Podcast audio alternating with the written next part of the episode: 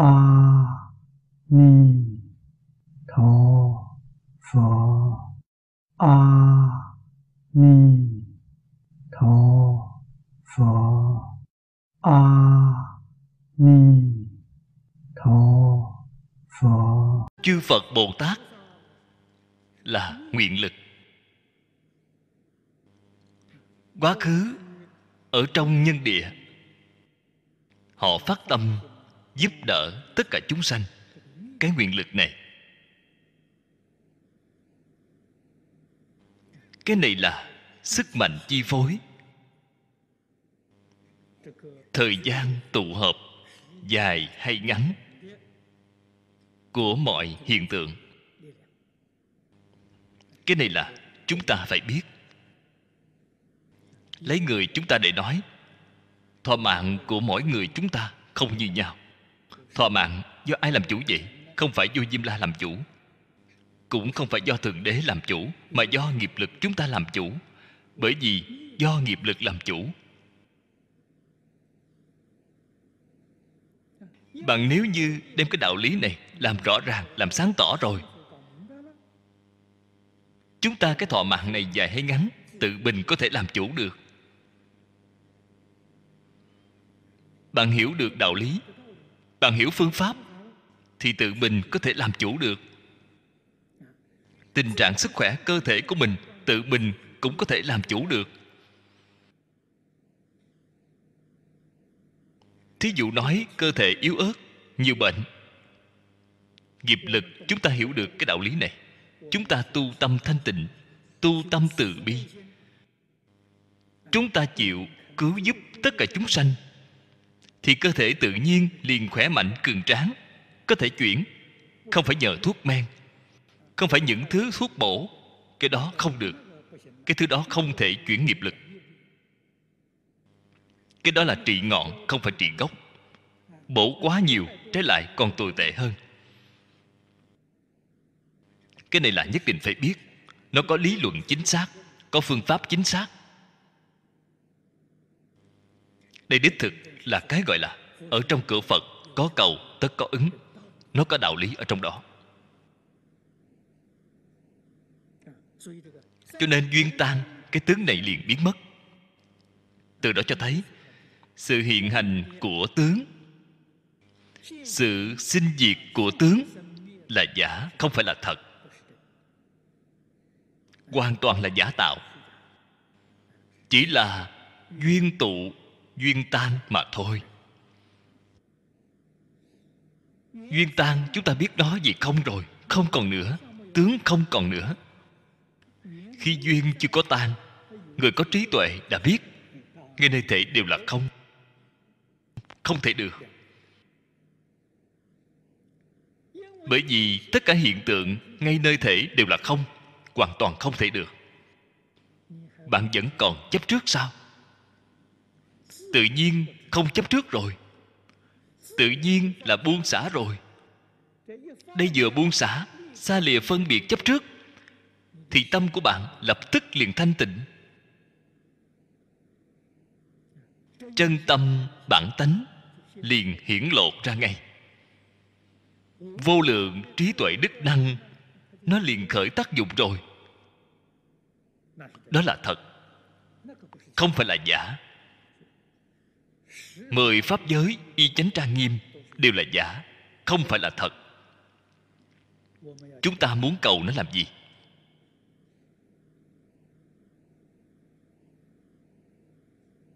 Cầu được rồi.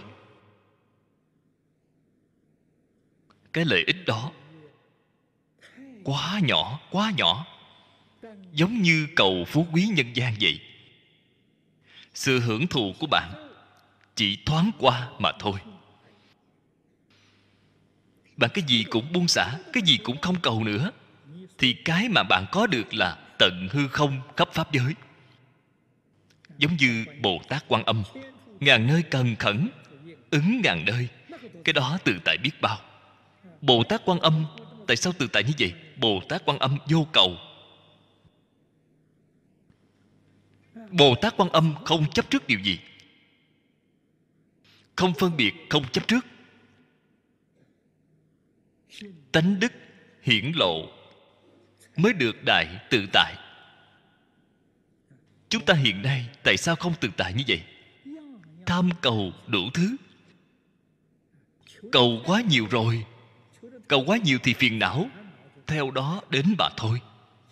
Cầu không được, khổ mà. Cầu được rồi, cầu được rồi càng khổ hơn. Cầu được rồi phải nghĩ đủ mọi cách để duy trì nó. Sợ mất. Đây là lo được, lo mất. Chưa đạt được thì nghĩ đủ mọi cách để cầu. Sau khi cầu được rồi, nghĩ đủ mọi cách, lại sợ nó mất đi. Kết quả thế nào? Kết quả vẫn phải bị mất. Cho nên bạn nhìn thấu chân tướng sự thật. Trong tâm bạn buông xả, chẳng cầu gì. Cái gì cũng không cần nữa. Trái lại được đại tự tại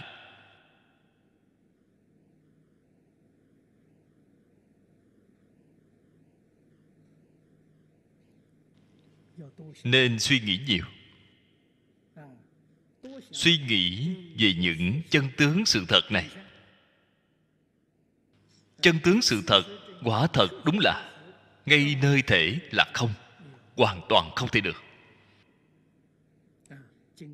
Trong kinh kim cang nói, phàm cái gì có tướng đều là hư vọng, bao gồm cả pháp giới, bốn tánh thanh văn duyên giác bồ tát phật, thấy đều là hư vọng. Mười pháp giới là hư vọng. Chỉ có nhất chân, pháp giới là thật. Đó không phải là vọng. Phật và đại bồ tát, pháp thân đại sĩ trong kinh hoa nghiêm, pháp giới các ngài trụ là pháp giới gì vậy? Nhất chân, pháp giới. Đó là thật. Mười pháp giới, cái phật đó là giả không phải là thật. Cái phật đó tông thiên thai gọi là phật tạng giáo, phật thông giáo, phật biệt giáo là không phải thật. Viên giáo mới là thật. Phật ở trong mười pháp giới là phật tạng thông biệt viên. Không phải phật thật. Phật của viên giáo mới là phật thật trụ nhất chân pháp giới. Trong kinh hoa nghiêm, gọi thế giới hoa tạng là nhất chân pháp giới. Trong kinh vô lượng thọ, gọi thế giới cực lạc của a di đà phật là nhất chân pháp giới. Chúng ta phải cầu nhất chân pháp giới, không trụ mười pháp giới. Cho nên cái ý niệm phật đó cũng phải buông xả. Chúng ta có đại nguyện làm phật, không được dính cái tướng thành phật, dính cái tướng thành phật. Nếu bạn thật sự thành phật, là phật ở trong mười pháp giới, không phải nhất chân pháp giới. Cho nên tướng không nên dính. Dính tướng thì chúng ta bị thiệt thòi lớn rồi. Tại vì sao vậy?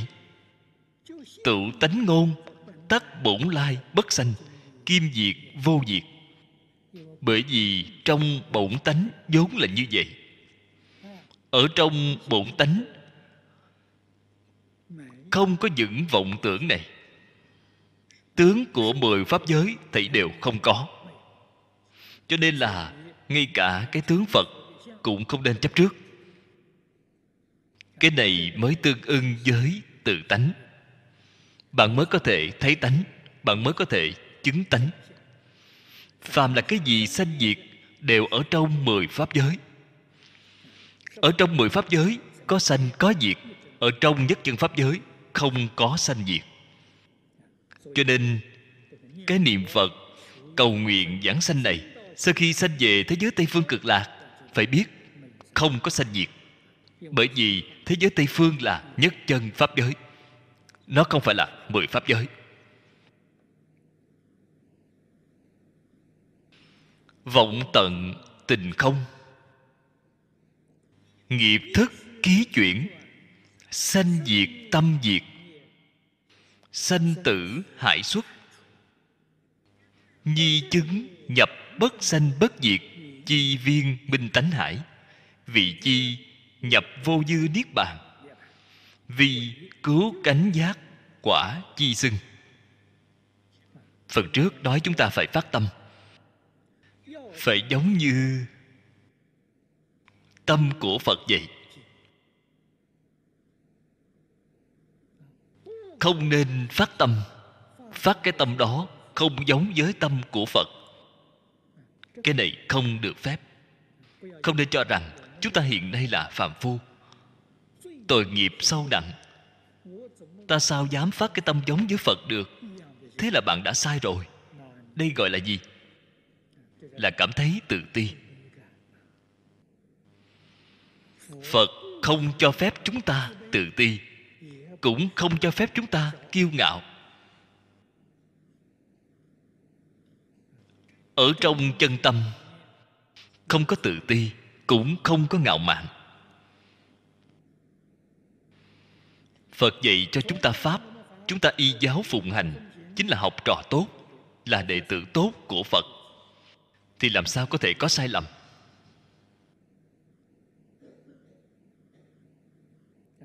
Cái này gọi là phát đại tâm.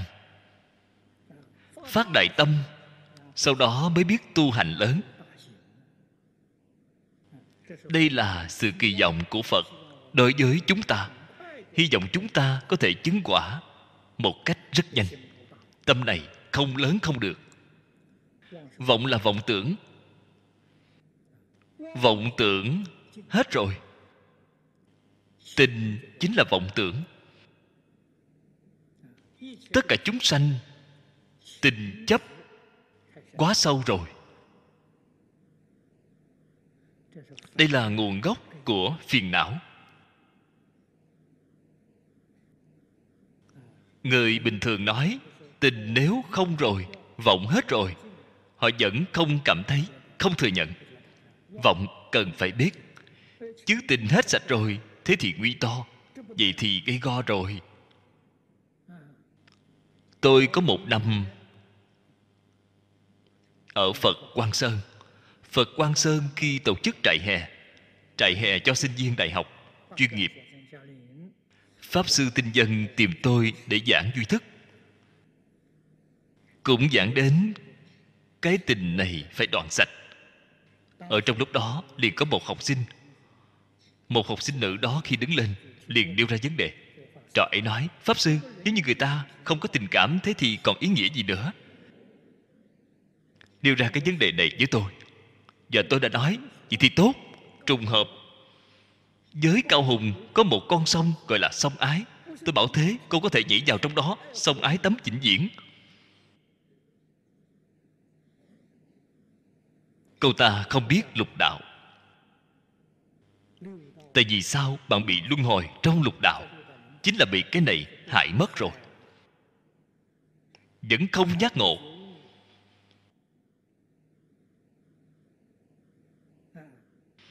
Nếu như nói cho thấu suốt thì loại ái tình đó của bạn không đáng một xu. Vì sao vậy? Là giả mà, không phải là thật. Hôm nay yêu xong, qua vài ngày, họ lại ly hôn rồi. Là mình là mấy không yêu nữa, không phải là thật. Cho nên bạn phải nhận thức rõ ràng.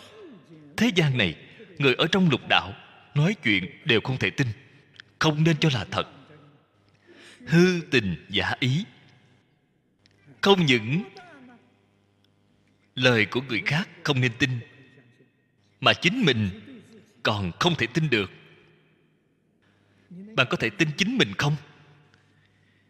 Đến ngày mai, chủ ý lại thay đổi rồi. Chính mình còn không thể tin chính mình. Tại vì sao vậy? Bên trong cái vọng tưởng ý niệm này quá phức tạp rồi. Thiên biến dạng hóa. Toàn là giả sao có thể cho là thật được? Cho nên, tôi học phật, tôi biết được người ta đối với bạn rất tốt, gật gật đầu, tốt lắm tốt lắm là giả, không nên cho là thật.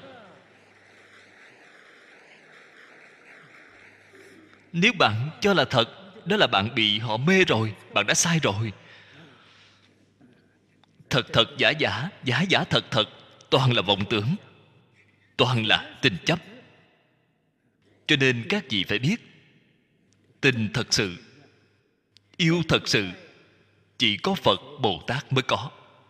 Phật bồ tát không gọi là tình, cũng không gọi là ái, đổi một cái tên khác gọi là từ bi. Từ bi là yêu thật, vĩnh viễn không bị thay đổi. Bạn tôn kính phật bồ tát, phật bồ tát yêu thương bạn bạn phỉ bán họ, lăng nhục họ, sát hại họ họ vẫn yêu bạn như thường, xưa đây không hề thay đổi. Đó là yêu thật chư bồ tát nói, tôi yêu thương bạn, chúng ta có thể tiếp nhận, vì đó không phải là giả. Phàm phu ở trong lục đạo nói yêu thương bạn, thì đó không phải là thật. Họ nói, căm ghét bạn bạn cũng không nên trách họ, cũng là lời giả. Qua mấy ngày, tâm họ lại đổi rồi, là không phải thật, tất cả đều không phải là thật. Cho nên, không nên để ý, không nên đem nó để ở trong lòng. Thế bạn là, đã đúng rồi, đi gọi là có trí tuệ rồi cái tâm mà phàm phu thế gian dùng là không toàn tâm toàn ý. Thế thì sao có thể cho là thật được? Học phật là phải vọng tận tình không? Bốn cái chữ này là cùng một ý nghĩa, vọng tận thì tình không? Phải đem tình chuyển đổi thành trí tuệ. Tình cùng trí là một sự việc lý tính chính là trí tuệ. Cảm tính thì cái trí tuệ đó đã biến thành tình cảm rồi. Tình cùng trí là một sự việc mê ngộ. Giác ngộ rồi thì tình biến thành trí tuệ. Mê hoặc rồi thì trí tuệ biến thành tình cảm. Là một sự việc. Chuyển phiền não thành bồ đề. Cái này phải đem nó chuyển trở lại. Nghiệp thức ký chuyển ở dưới đây nói, vọng tận tình không, nghiệp thức đã chuyển rồi, thức đã chuyển thành trí rồi. Chuyển tám thức thành bốn trí, gọi là chuyển thức thành trí. Đây mới là công phu, dụng công, đích thực. Cho nên cổ đức nói, tu hành quan trọng ở chuyển thức thành trí.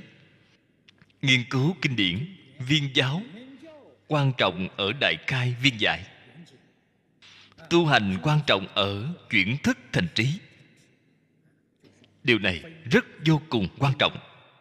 Đều là tổng cương lĩnh của tu hành. Sanh diệt, tâm diệt, sanh diệt là ý niệm, vọng tưởng. Vọng tận tình không rồi thì tâm sanh diệt không còn. Vọng niệm cũng biến mất. Sanh tử sẽ không còn. Sanh tử luân hồi từ đâu mà có vậy?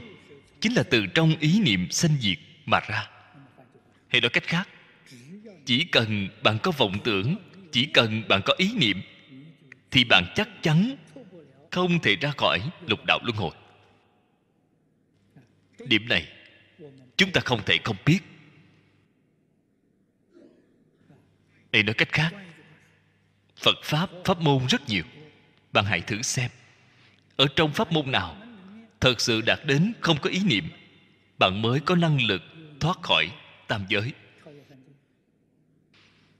Nếu như bạn tu học cái pháp môn này thời gian tu rất lâu rồi, cũng rất dụng công, mà cái vọng tưởng ý niệm đó vẫn còn, thế thì bạn phải hiểu, bạn không thể ra khỏi tam giới.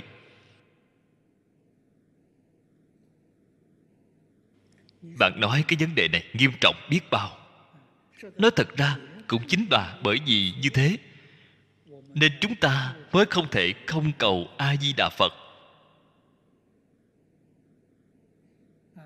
Chỉ có cái pháp môn này, gọi là mang theo nghiệp giảng sanh. Tức là bạn cái ý niệm này, sanh diệt này không đoạn được có thể giảng sanh. Chỉ có một đường này. Ở trong tám dạng bốn ngàn đường chỉ có một đường như vậy, không cần đoạn vọng tưởng, vẫn có thể đi được. Ngoài con đường này ra, bất kỳ một pháp môn nào cũng không mang theo nghiệp, đều phải làm đến tâm sanh diệt diệt. Bạn mới có thể ra khỏi tam giới, mới có thể thoát khỏi luân hồi. Sanh tử hải chính là lục đạo luân hồi cho nên chúng ta hiểu rõ ràng, hiểu sáng tỏ rồi, mới biết ở trong pháp môn có khó, có dễ. Người xưa nói pháp môn niệm phật là con đường dễ đi. Những pháp môn khác so với pháp môn tịnh độ là đường khó đi. Thật sự khó. Nhưng mà con đường dễ đi này thì sao? Khó tin. Bạn không tin thì đành phải chịu thôi. Rất nhiều đường khó đi, rất dễ khiến người ta tin. Tin rồi, vất vả một đời vô ích mà không đạt được kết quả. Cái pháp môn này khó tin. Người tin rồi, họ đều đi được. Vô cùng may mắn đều đi được.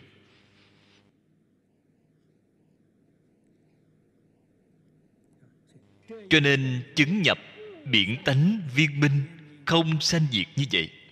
Đây chính là nhà thiền gọi là minh tâm kiến tánh. Kiến tánh thành phật. Đây mới gọi là nhập vô dư niết bàn. Đây là tên gọi của quả giác cứu cánh. Hay nói cách khác, chúng ta phải giúp đỡ tất cả chúng sanh. Giống như phật vậy phải độ họ nhập vô dư niết bàn. Phải phát cái tâm này. Cũng chính là nói, giúp người phải giúp đến cùng. Không được bỏ giữa chừng. Thế thì rất đáng tiếc, không có công đức. Giúp đến mức độ nào vậy? Phải giúp đỡ họ mãi đến thành phật.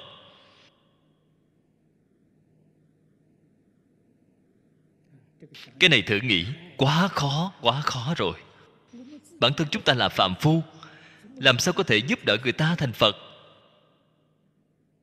Nói ra cái lời này, người ta cũng không tin. Nói bạn là nói khoác lác. Hoàn toàn là làm không được. Thực ra, không khó. Thật sự có thể làm được. Làm thế nào vậy? Khuyên người niệm phật, cầu sanh tịnh độ. Chẳng phải làm được rồi sao? Thực sự không khó gặp được người, hãy khuyên họ niệm phật. Cái phương pháp này rất hay. Người hiện nay không giống như người trước đây. Người trước đây thật thà, người hiện nay rất ít nói chuyện. Người hiện nay ưa thích biểu hiện, lời dạy dòng vô ích. Khi bạn tiếp xúc đến, không nghe cũng không được. Người niệm phật chúng ta có phương pháp hay để đối phó với họ. Bất kể họ nói nhiều hay ít, sau khi nói xong a di đà phật, sau khi nói xong nữa a di đà phật, chúng ta từng câu từng câu a di đà phật rót vào trong ruộng tám thức của họ. Họ những lời vô ích đó, chúng ta một câu cũng không nghe.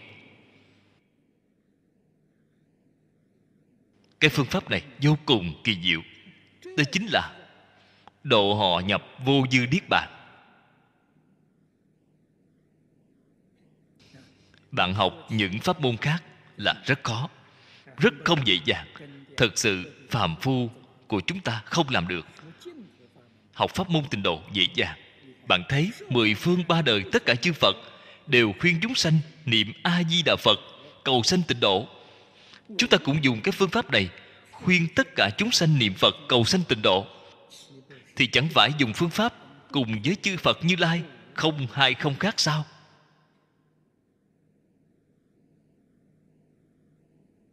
Thật sự có cái nhiệt tâm này. Đây là tâm từ bi, nhiệt tâm. Thật sự đem cái pháp môn này khuyên bảo họ, tất cả chúng sanh. Tất cả chúng sanh đó thật sự được độ. Kinh dân, phật chủng tùng duyên khởi. Hữu vân, phàm thị hữu tâm, định đương tác phật. Hữu vân, hữu tánh vô tánh tề thành phật đạo. Phật tánh tuy chúng sanh bổn cụ, nhi phật chủng yếu đại duyên sanh. Tất cả chúng sanh xưa nay là phật. Nhưng mà họ mê rồi. Sau khi mê rồi, phải phá mê khai ngộ, khôi phục lại phật tánh. Thế phải nhờ duyên. Cho nên nói phật chủng khởi từ duyên trong kinh di đà nói cho chúng ta biết, giảng sanh thế giới tây phương cực lạc, không thể ít thiện căn phước đức nhân duyên. Duyên rất quan trọng. Chúng ta gặp được phật pháp rồi, cũng là nhiều đời nhiều kiếp, nhân duyên chín mùi. Vì thế, chúng ta phải làm tăng thượng duyên với quảng đại chúng sanh đem pháp môn thù thắng như vậy. Giới thiệu cho họ.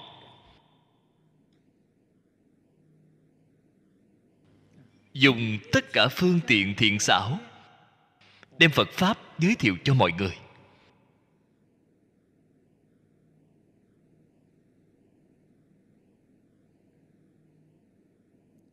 Đây đích thực là học phật. Đây đích thực là báo ân.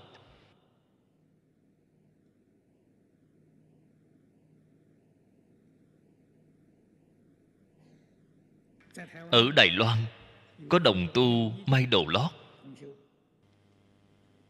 Họ muốn đến đại lục để xây dựng xưởng. Trước khi đi, có đến chỗ của tôi đây. Tôi liền khuyên họ bằng may cái đồ lót này in lên câu a di đà phật, in lên câu kinh văn này. Bằng cầu tam bảo gia trì thị trường tiêu thụ nhất định tốt. Vì sao vậy? Chấn chỉnh phong khí xã hội.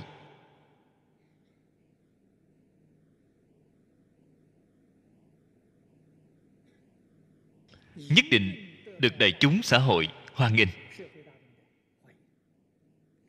Không nên in những thứ yêu ma quỷ quái. Cái phong khí đó không tốt. Cho nên tôi liền khuyên họ, hãy làm như vậy. Thời gian lần này chúng tôi đến bên đây. Họ đã làm mấy chiếc mang đến cho tôi.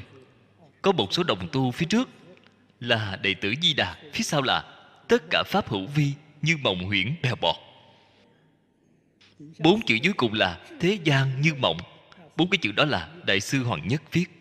Các bạn thử xem thì biết là chữ của đại sư hoàng nhất.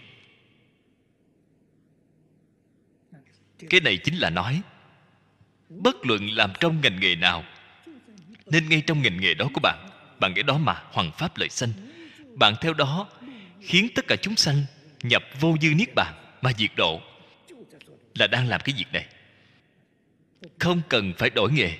Là ngay trong nghề của mình, là ngay trong công việc bổn phận của mình. Chúng ta làm, thì làm ra rồi. Cái duyên này quan trọng, nhất định phải phát tâm vì tất cả chúng sanh, làm tăng thượng duyên cho chủng phật. Những chúng sanh này thực sự có thể được độ không? Có thể. Tại vì sao vậy? Bởi vì họ vốn dĩ là phật. Họ có phật tánh. Phàm là có tánh, chắc chắn được xem là phật. Bởi vì chúng ta làm cái duyên này, gieo cái duyên này, nhất định có hiệu quả nhất định có thu hoạch. Huống chi trong kinh hoa nghiêm nói, hữu tình vô tình đều thành phật đạo. Chính là tình giữ vô tình, đồng viên chủng trí. Cái ý này rất sâu. Vô tình là nói thực vật, khoáng vật.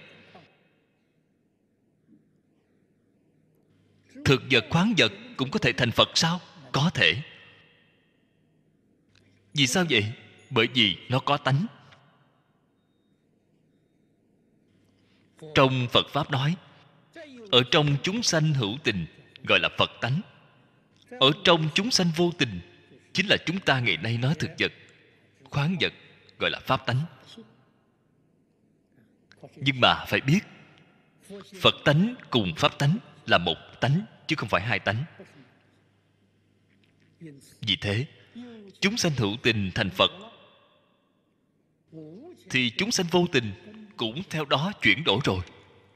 Y báo chuyển theo chánh báo, chuyển đổi theo. Thí dụ, chúng ta nêu một thí dụ. Chúng ta hiện nay là phạm phu, chúng ta là tâm sanh diệt. Vì thế, cái thế giới này của chúng ta, y báo đều là sanh diệt thực vật cũng là sanh diệt. Thực vật có sinh trụ dị diệt. Khoáng vật có thành trụ hoại không, đều có sanh diệt. Khi giảng sanh thế giới tây phương cực lạc, người thế giới tây phương tâm thanh tịnh, không có ý niệm. Họ cái tâm đó là tâm thanh tịnh, bất sanh bất diệt. Y báo của thế giới tây phương cũng bất sanh bất diệt. Họ ở bên đó, cây cối, hoa cỏ đều bất sanh bất diệt. Bạn thấy đã chuyển rồi đó bị gọi là đồng viên chủng trí. Điều mà trong kinh hoa nghiêm nói, bạn ở kinh di đà đã xem thấy rồi. Đồng viên chủng trí là cái ý này. Đều là bất sanh bất diệt. Thực vật khoáng vật, tất cả là bất sanh bất diệt. Cho nên, phật tánh, tuy chúng sanh vốn có, mà chúng phật phải đợi duyên sanh. Cái duyên thành phật này là nhất định cần phải có. Không có cái cơ duyên này là không thể thành tựu. Cái cơ duyên này nắm vững trong tay của chúng ta. Chúng ta tự mình có thể thành tựu chính mình. Chúng ta cũng có thể giúp đỡ tất cả chúng sanh, đạt được thành tựu cứu cánh viên mãn. Đây chính là điều mà thế tôn ở trong bản kinh về cho chúng ta? Nên không chỗ trụ mà sinh tâm ấy. Phải sinh cái tâm này. Không nên sinh cái tâm khác, phải sinh cái tâm này. Nên không chỗ trụ mà hành bố thí. Chúng ta bố thí phật pháp. Bố thí tăng thượng duyên cho thành phật. Vậy là hoàn toàn chính xác rồi. Phải lấy cái này làm hàng đầu. Học tánh tông giả vãn vãn chấp tánh, nhi mùi chủng. Như chấp tánh phế tu. Học tướng tông giả, hữu vãn vãn chấp chủng, nhi mùi tánh. Giai bất minh kinh chỉ chi quá giả. Đoạn này chính là nói đối với giáo nghĩa chưa thể phiên dung. Thế là phát sinh cái gọi là thiên kiến. Cái này là sai lầm. Phần trước đã báo cáo qua với các vị rồi. Học phật nhất định phải có tri kiến viên dung. Viên tri, viên kiến. Thì mới không xảy ra chướng ngại đối với công phu tu hành. Cái mà trong kinh hoa nghiêm nói, chúng ta thấy thiện tài đồng tử 53 tham. 53 vị thiện tri thức. Pháp môn mà bản thân họ tu học Đều không như nhau. Nhưng mà họ không có thiên kiến, Họ không có thành kiến. Giả lại mỗi một vị thiện hữu Đều vô cùng khiêm tốn, Tôn trọng người khác. Đối với những pháp môn khác, Những người tu hành khác, không có chuyện không tôn trọng, tuyệt đối không có phỉ bán tuyệt đối không có thiên kiến. Như thế, những người có chấp trước có thiên kiến này đều là tri kiến không viên. Giáo lý chưa có thật sự thông đạt. Thí dụ, giống cái sự việc này từ xưa đến nay là có. Học tánh tông. Thiền tông là tánh tông. Tam luận tông cũng là thuộc về tánh tông. Thiên thai cũng là thuộc về tánh tông. Hiền thủ là thuộc về tướng tông. Chấp tánh nhi mùi chủng, tánh chính là chân như bản tánh. Họ cái này rất chấp trước, chính là yêu cầu minh tâm kiến tánh. Đem cái chủng phật sanh từ duyên này họ là luôn luôn xem thường rồi. Họ cho rằng cái này rất cạn. Là không đáng để học tập. Không biết là cạn vẫn có cạn trong sâu. Sâu vẫn có sâu trong cạn. Sâu cạn nhất như, sâu cạn không hai. Họ chưa có đạt đến cái cảnh giới này. Thế là có chấp trước, có thiên kiến cho nên chấp tánh phế tu. Đối với nền tảng tu học, cũng luôn luôn lơ là rồi. Hiện nay ở trong cửa phật của chúng ta, cũng thường hay nghe thấy, có một số cách nói là nói là giới nhỏ quá có thể bỏ. Nói có thể không cần coi trọng. Cái này cũng là sai lầm. Thực sự làm không được, chúng ta phải sanh tâm hổ thẹn không được có loại ý nghĩ này. Cái ý nghĩ này rất không tốt. Bạn thấy, ở trong pháp thế gian cũng nói nói cái này, nói trong tu dưỡng phẩm đức là ngăn chặn từ đầu. Sai lầm rất nhỏ, nếu như không thể ngăn chặn, dần dần họ tích lũy thành lỗi lầm rất lớn thì rất khó sửa lại phải tạo nghiệp. Cho nên người tu hành chân chánh, nhất định là từ chỗ rất nhỏ, họ vẫn rất chú ý, vẫn rất coi trọng. Lỗi nhỏ có thể sửa, thì lỗi lầm lớn sẽ không nảy sinh. Cho nên, cái này người học tánh tông thường thường không xem trọng tiểu tiết. Đây chính là bệnh của họ. Như thế người học tướng tông thì sao? Họ thường thường chấp trước trên tiểu tiết nên tầm nhìn không rộng. Cho nên nói, không biết tính quan trọng của chân như bản tánh. Thế là tướng tông vị bán tánh tông tánh tông vị bán tướng tông. Điều này chúng ta trên lịch sử đều có thể xem thấy. Các vị phải biết, đây không phải ở trong phật pháp có sai lầm là người tu học tri kiến không viên. Nảy sinh thiên kiến. Ở trong phật pháp, tuyệt đối không có cái sai lầm này. Nếu như chúng ta thử xem các bậc tổ sư đại đức này, họ không có sai lầm. Bạn thí dụ nói, tổ sư thiền tông này đối với tổ sư của giáo hạ rất tôn trọng, rất tán thán đại đức tổ sư của giáo hạ đối với thiền sư của thiền tông cũng vô cùng tôn trọng, cũng vô cùng tán thán, là không có sai lầm.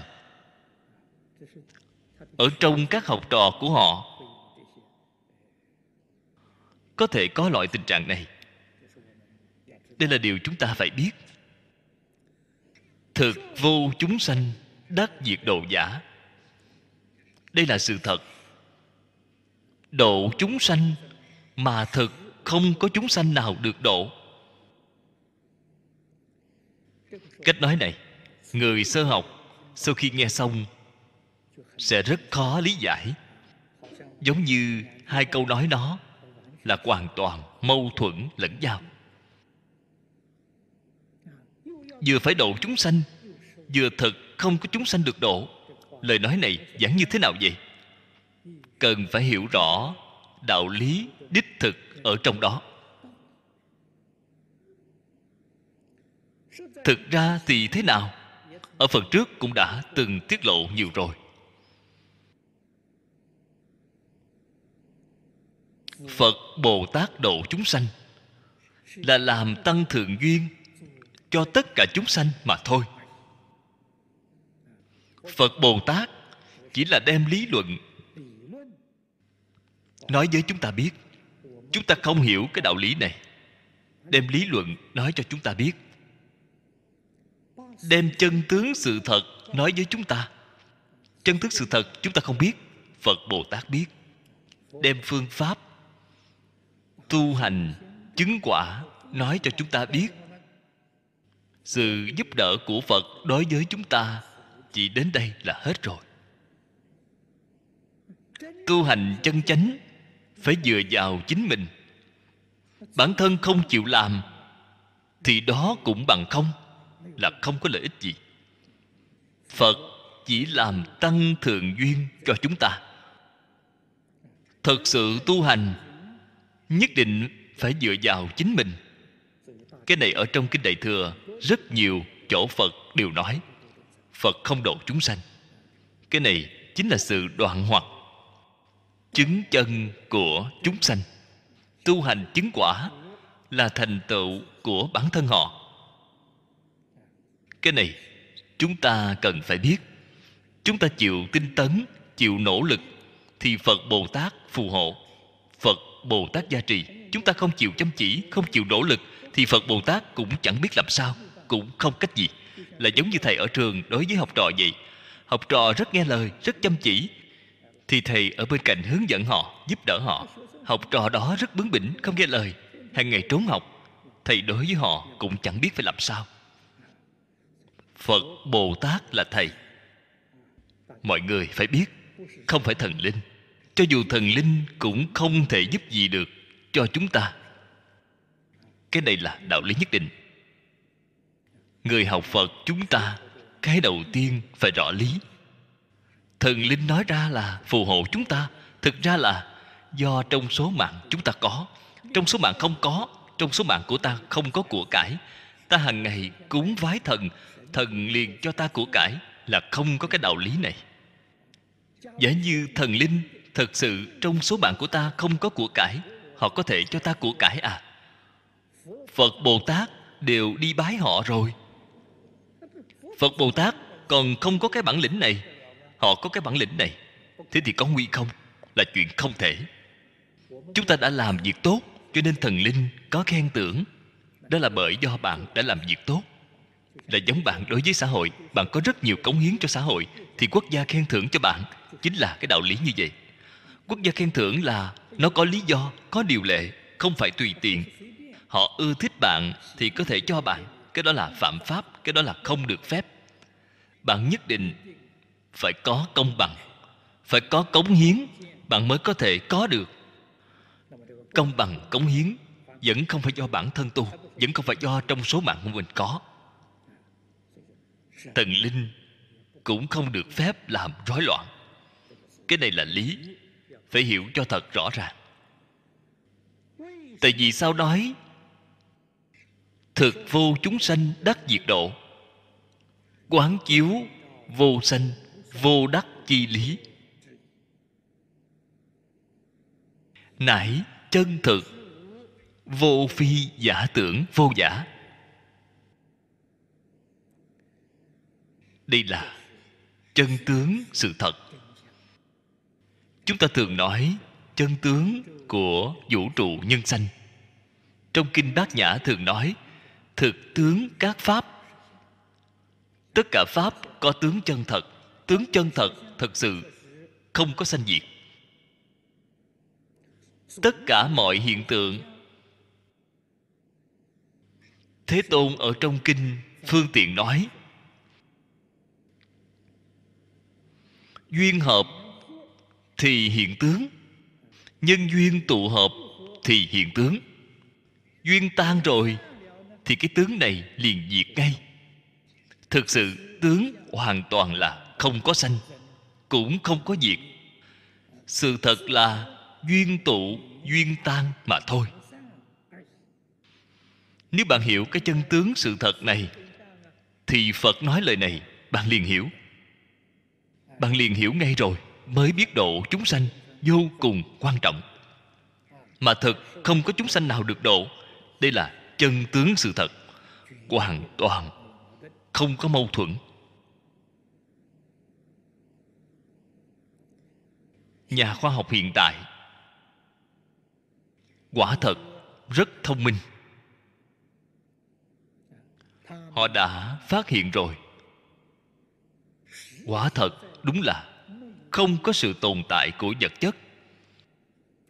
Trước đây, nhà khoa học vẫn nói vật chất, phân tích đến nguyên tử, điện tử, ion. Vẫn có hình dáng, vẫn có cái thứ này tồn tại. Hiện nay nhà khoa học cho rằng cái đó là sai lầm, hoàn toàn là không có. Như thế thì tất cả hiện tượng là gì vậy? Họ nói là hiện tượng của sống. Như thế, loại quan sát này ngày càng tiếp cận với lời mà phật đã nói. Nói sự dao động sống là rất vô cùng ăn khớp với cách nói của tướng tông. Bạn thấy tướng tông nói một niệm bất giác mà có vô minh. Cái một niệm bất giác đó chính là sống. Từ trong sự dao động sống, sản sinh tướng tam tế, tướng lục thô. Cho nên hiện đại khoa học tiến bộ, loại quan sát này rất đáng khen ngợi. Những điều mà trong phật pháp nói, những cái về vật lý này, những cái về phương diện này, những cái về phương diện sinh hóa vật lý, ngày càng được nhà khoa học chứng thực rồi. Lời mà thế tôn lúc ba ngàn năm trước nói, khi chưa có thiết bị khoa học, đã nói rõ ràng như vậy, nói thấu triệt như vậy, ba ngàn năm trước, ba ngàn năm sau, những nhà khoa học này đã mượn rất nhiều thiết bị chính xác mới phát hiện.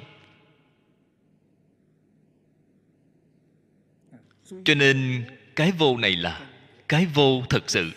Không phải giả thiết, không phải giả tướng. Đã là vô, tất cả pháp bất sanh, các vị thử nghĩ xem, còn có gì để đắc? Chúng ta ngày nay muốn đạt được cái này, ngày mai muốn đạt được cái kia, đương nhiên là không đắc.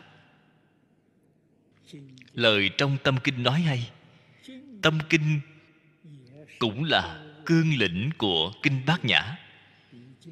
Còn đơn giản, còn trọng tâm hơn kinh kim cang. Văn tâm kinh chữ ít, có 260 chữ, nhưng mà rất khó hiểu. Kinh đó còn khó hiểu hơn nhiều so với kinh kim cang. Kinh này mọi người đọc rất thuộc. Tâm kinh cuối cùng, hai câu nói quan trọng nhất là vô trí diệt vô đắc. Trí là năng chứng. Trong phật pháp gọi là bồ đề. Đắc là sở chứng, là niết bàn. Vô trí, vô đắc, cái ý nghĩa này là nói cho bạn biết, bồ đề và niết bàn cũng không có. Nếu bạn cho rằng có, đó là bạn đã sai rồi. Bạn có phân biệt, có chấp trước rồi.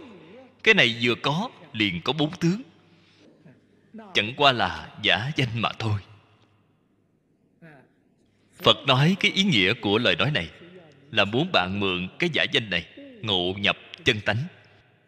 Bạn không được chấp trước giả danh. Nếu chấp trước giả danh, bạn sẽ không thể kiến tánh. Bạn đã sai rồi. Nếu mô phỏng lời này của kinh kim cang để nói thì bồ đề tức không phải bồ đề. Niết bàn tức không phải niết bàn. Chính là cái ý này.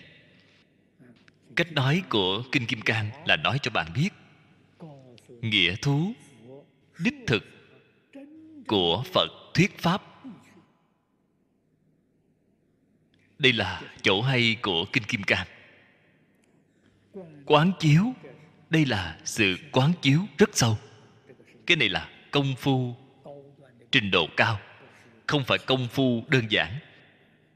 Quán chiếu thật sâu mới có thể nhìn thấy cái lý vô sanh, vô đắc. Chúng ta ở trong kinh đại thừa xem thấy phật nói cho chúng ta biết. Bồ tát bát địa nhìn thấy tướng sanh diệt vi tế ở trong a la gia thức. Bồ tát bát địa mới có thể thấy được. Thế nếu có thể nhìn thấy cái lý vô sanh vô đắc, cái đó bồ tát bát địa vẫn không thể làm được. Cho nên cảnh giới của câu này, nếu không phải trên quả địa như lai, thì ở mức thấp nhất cũng là cảnh giới của bồ tát đẳng giác có thể nhìn thấy được. Cảnh giới như vậy mới có thể nhìn thấy chân tướng của vũ trụ nhân sanh.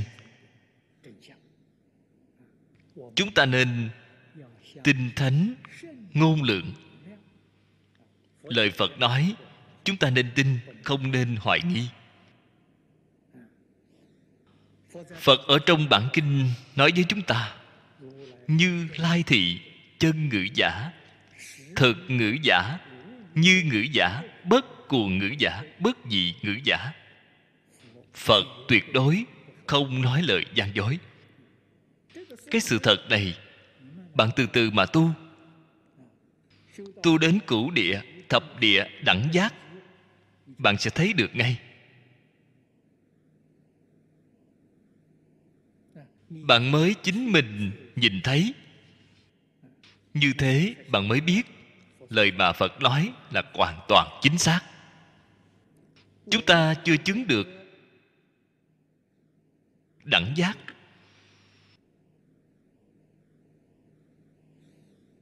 Chúng ta xem thấy ở trong kinh di đà, trong kinh vô lượng thọ, các bậc thượng thiện ở thế giới tây phương cực lạc. Các thượng thiện đó, xin thưa với các vị chính là bồ tát đẳng giác. Thượng thiện là bồ tát đẳng giác. Bồ tát đẳng giác ở thế giới tây phương, số người rất nhiều rất nhiều. Không phải tính toán mà có thể nói ra được. Thực sự là nói vô lượng vô biên a tăng kỳ. Những người này phật nói những cảnh giới này, họ đều nhìn thấy, đều chứng được cả rồi. Nếu như lời phật nói không phải sự thật, thế là họ đã đưa ra ý kiến từ lâu rồi. Có thể thấy, lời phật nói từng câu đều là chân tướng sự thật.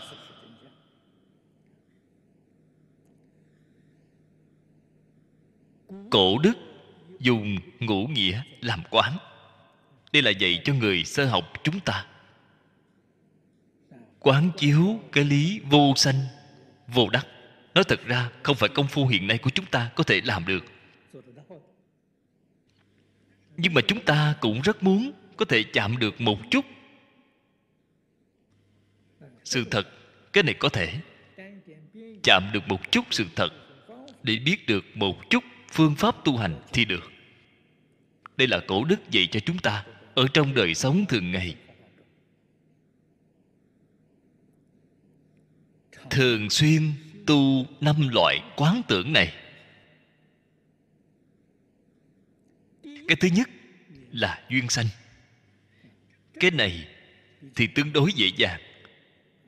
Chúng ta quan sát tất cả sự vật.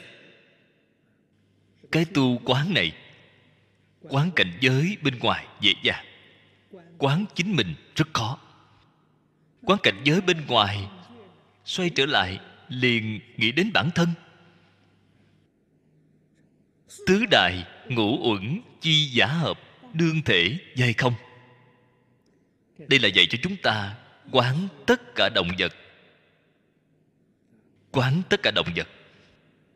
Bởi vì thực vật khoáng vật, chỉ có tứ đại không có ngũ uẩn. Bởi vì nó chỉ có sắc, thọ tưởng hành thức, nó không có. Động vật có thọ tưởng hành thức. Thọ tưởng hành thức là trong tâm. Thực vật khoáng vật, nó không có tâm, nó không có tư tưởng. Vì vậy, nó chỉ có tứ đại, nó không có ngũ uẩn. Động vật thì có. Chúng ta nhìn thấy tất cả động vật. Vừa tiếp xúc nhìn thấy rồi, bạn liền thấy nó do tứ đại ngũ uẩn. Tứ đại ngũ uẩn hòa hợp mà hiện cái tướng này. Bạn có thể quan sát như vậy.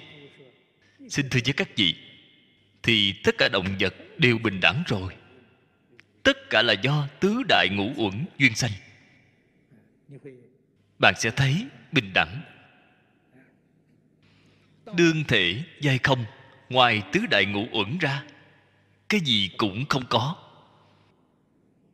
Tứ đại ngũ uẩn là duyên, tụ hợp lại hiện cái tướng này. Khi tan ra thì tướng không còn nữa. Nếu như nói, cái này vẫn không quá dễ hiểu. Chúng ta nêu một thí dụ đơn giản dễ hiểu. Cái này chúng ta gọi là cuốn sách, cái này dễ hiểu. Cuốn sách này thế nào? Là những gì trong đây vậy? Là rất nhiều trang giấy đóng lại với nhau. Đóng lại với nhau, chúng ta liền gọi nó là quyển sách. Sau khi tháo ra từng trang từng trang, chúng ta liền gọi nó là giấy, không gọi nó là sách nữa. Sách là rất nhiều trang giấy đóng lại. Cái duyên này hiện tướng.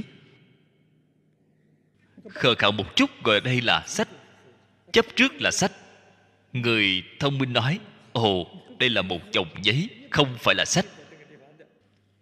Một chồng giấy đóng ở chỗ này, người thông minh nhìn thấy nhìn thấy rất nhiều trang giấy. Người không thông minh chấp trước cái này là một cuốn sách. Người thông minh thì hoàn toàn không có nhìn thấy sách, mà nhìn thấy có rất nhiều trang giấy. Có rất nhiều trang giấy này, không có sanh cũng không có diệt. Cái tướng sách đó có sanh, có diệt khi xếp đóng lại thì tướng tồn tại. Sau khi tháo rời ra, cái tướng này là không còn nữa. Như thế bạn mới biết quyển sách này trên thực tế. Cái tướng này là huyện tướng, không có sanh diệt. Trong đây nói tất cả pháp bất sanh bất diệt, chính là nói từ trên đây. Nếu như một sự việc hiểu rõ rồi, ồ, quyển sách này thực sự không có sanh diệt. Chúng ta nêu một thí dụ đơn giản, dễ hiểu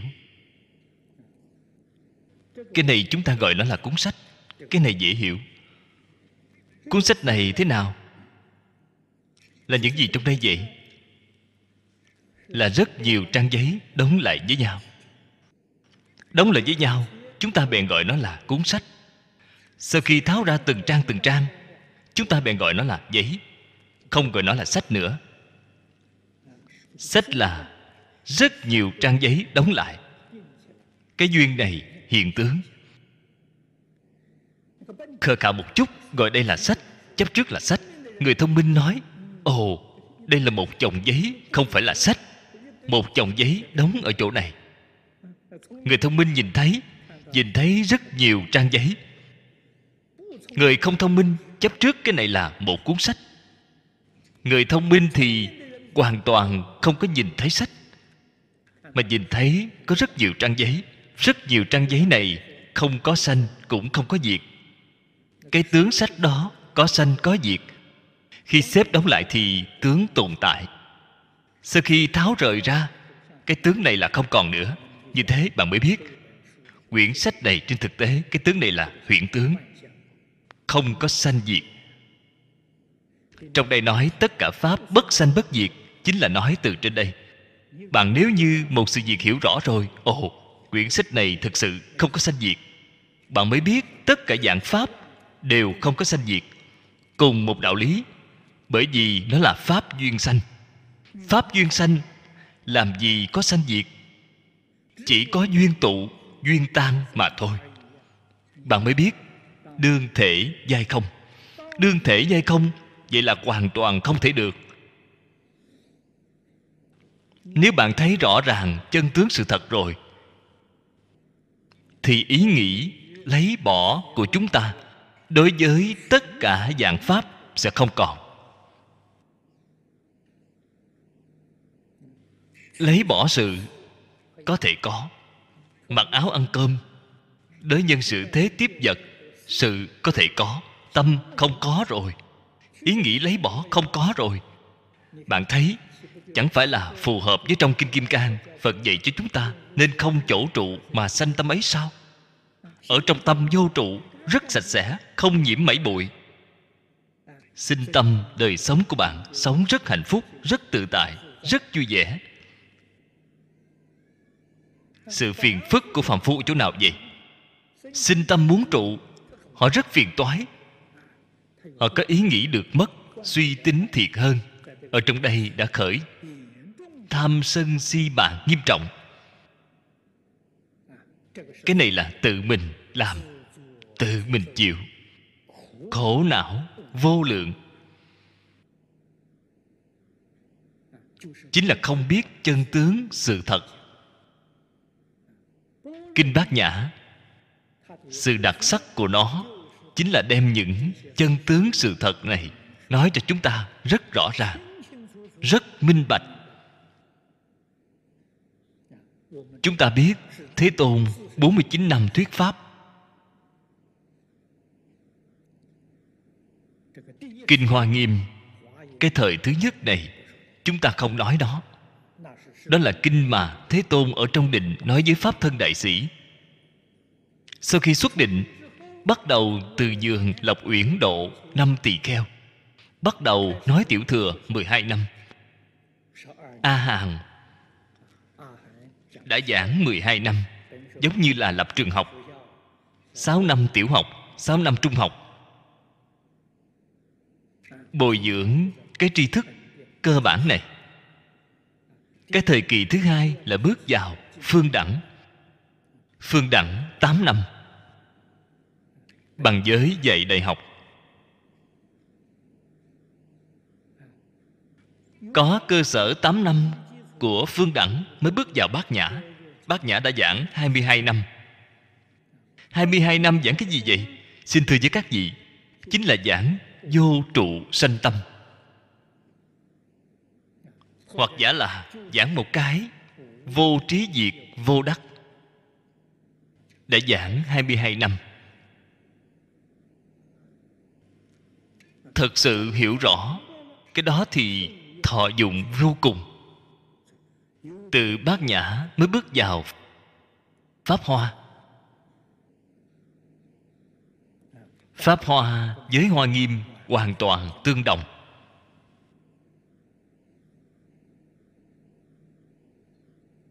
Đây là cái đầu tiên biết tất cả là pháp duyên sanh. Thứ hai là gì? Bạn hãy quan sát đồng thể. Tướng tuy biệt nhi thể đồng, nhất pháp giới giả cái nhất pháp giới này, nhất là thật. Hai là giả. Người học phật chúng ta mãi mãi ghi nhớ, thật kỹ câu nói này. Nhất chính là thật. Cho nên niệm phật, bảo bạn nhất tâm xưng niệm. Nhất tâm là chân tâm mà. Hai tâm chính là vọng tâm hai tâm không phải chân tâm, nhất tâm mới là chân tâm. Cái nhất chân pháp giới này là thể. Mười pháp giới, vô lượng pháp giới, đều là từ nhất pháp giới sanh ra. Nhất pháp giới là bản thể. Tại vì sao có thể sanh thập pháp giới, sanh vô lượng pháp giới vậy? Cái vô lượng pháp giới đó là từ trong phân biệt vọng tưởng biến hiện ra. Đây chính là điều mà thế tôn ở trong kinh đại thừa thường nói. Tất cả pháp từ tâm tưởng sanh. Tất cả pháp nó thật ra chính là mười pháp giới. Vô lượng vô biên pháp giới. Từ đâu mà có vậy? Từ tâm tưởng mà có. Cho nên quán tưởng vô cùng quan trọng. Một người, cả đời họ hạnh phúc hay không, là hoàn toàn tỷ lệ thuận với ý nghĩ của họ, tư tưởng của họ. Nếu rất lành mạnh, thì thân thể của họ nhất định rất khỏe. Tư tưởng lành mạnh thuần chánh, người này cơ thể nhất định rất khỏe nhất định rất vui vẻ, rất hạnh phúc, rất mỹ mãn. Nếu như tư tưởng của họ đã có vấn đề rồi, thì cơ thể đó không thể khỏe được. Tư tưởng có những vấn đề gì vậy? Từ sáng đến tối nghĩ ngợi lung tung. Vấn đề của họ liền xuất hiện ngay. Cái tư tưởng này thuần chánh, xin thưa với các vị chỉ nghĩ một sự việc. Đây gọi là thuần chánh. Thí dụ nói, pháp thế gian, bạn đi học.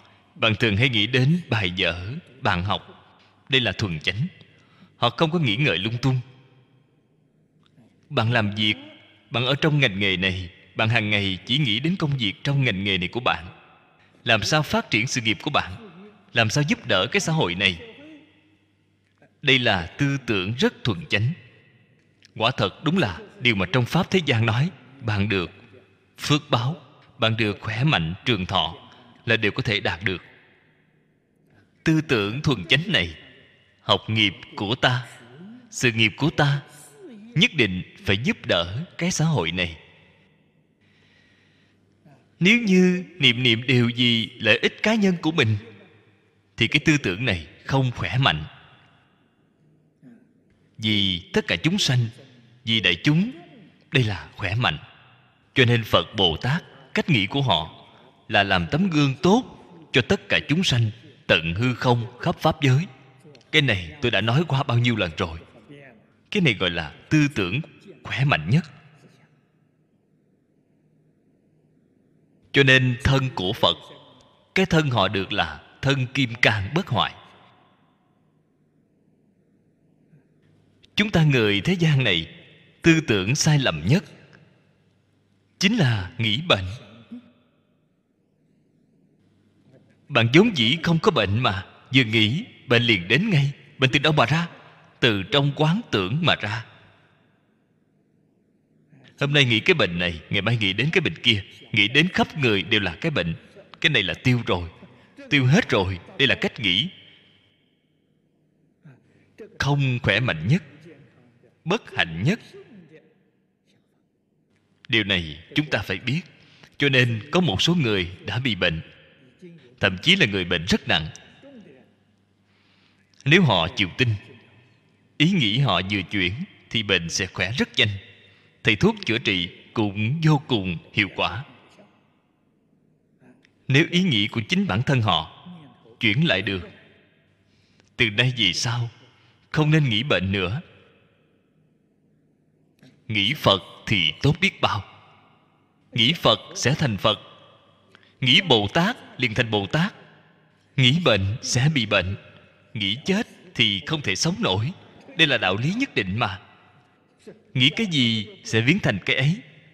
Mười pháp giới, vô lượng pháp giới đều từ tâm tưởng sanh. Cho nên, biết tất cả vô lượng, vô biên pháp môn, đồng một chân như bản tánh. Chân như bản tánh chính là thể đồng một thể. Phật bồ tát hiểu rõ rồi, nhìn thấy rồi, cho nên đối với tất cả chúng sanh, cái mà họ thí xả là vô duyên đại từ. Duyên là điều kiện, không có điều kiện giúp đỡ tất cả chúng sanh tận tâm tận lực mà không có điều kiện. Tại vì sao không có điều kiện vậy? Họ biết là một thể. Biết là một thể. Chúng ta ngày nay làm việc đều muốn nói giá cả, đều muốn nói điều kiện. Vì sao vậy? Chúng ta không biết là một thể. Không thừa nhận là một thể.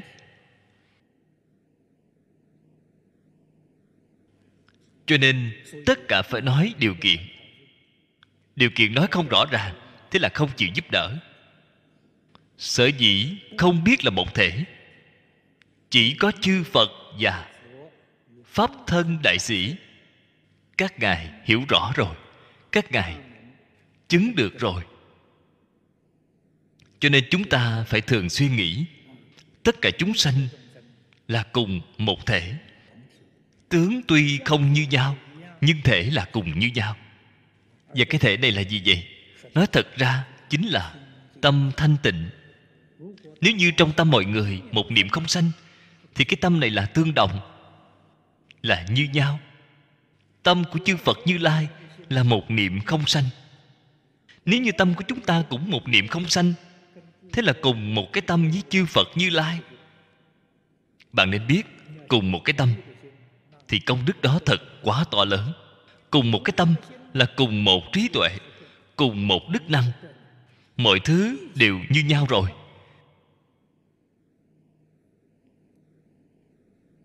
Cái đạo lý sự thật này, bạn thật sự hiểu rõ ràng rồi, thật sự hiểu minh bạch rồi, bạn mới biết pháp môn niệm phật bất khả tư nghị.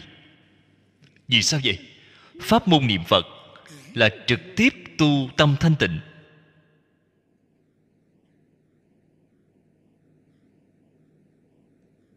nó không có rẽ ngang rẽ dọc, không có bất kỳ chút quanh co lòng vòng nào cả. Thẳng tắc tu tâm thanh tịnh. Tâm thanh tịnh chính là phật tánh. Tâm thanh tịnh là thành phật rồi. Cho nên, vô lượng trí tuệ đức đăng của như lai đều là sinh ra từ trong tâm thanh tịnh. Bạn nói, cái phương pháp này thực ra mà nói là rất vô cùng cao, rất vô cùng kỳ diệu. Giả lại cũng không khó. Ai ai cũng có thể tu học được. Đây là cùng thể. Thứ ba, phải biết vốn tịch. Vốn không sanh diệt, thì làm gì có niết bàn? Thế tôn, vì chúng ta nói, đại bồ đề, đại niết bàn là lời nói phương tiện. Bởi vì chúng sanh có phiền não. Phật bèn nói một cái bồ đề. Từ phía đối diện phiền não, lập nên một cái bồ đề. Bởi vì chúng sanh chấp trước có sanh tử, cho nên phật liền nói một cái niết bàn. Niết bàn là bất sanh bất diệt, không có sanh tử. Nếu như chúng ta giác ngộ rồi, phiền não không còn, xin thưa với các vị bồ đề cũng không còn. Phiền não hết rồi. Còn muốn có một cái bồ đề, thì bồ đề lại biến thành phiền não rồi. Vì bạn lại có một vật rồi, phải không? Chúng ta sanh tử không còn. Bạn còn cho rằng cái niết bàn, thì niết bàn lại biến thành sanh tử rồi. Ngài là tương đối lập nên.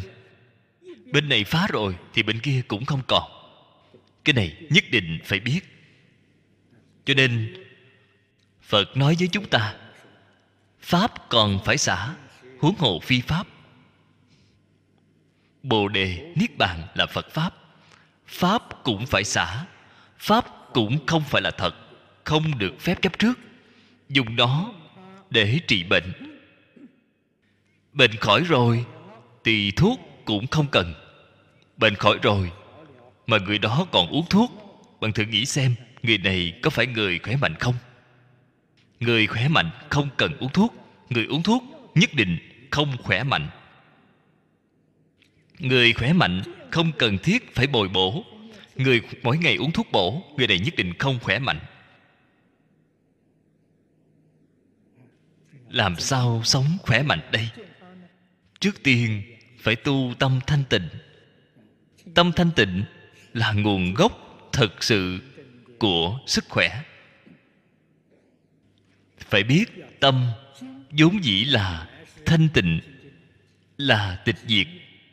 Thanh tịnh, tịch diệt. Thứ tư, vô niệm. Nhược vô hữu niệm, tắc vô chúng sanh, đắc diệt vô. Có thể thấy niệm này là quan niệm.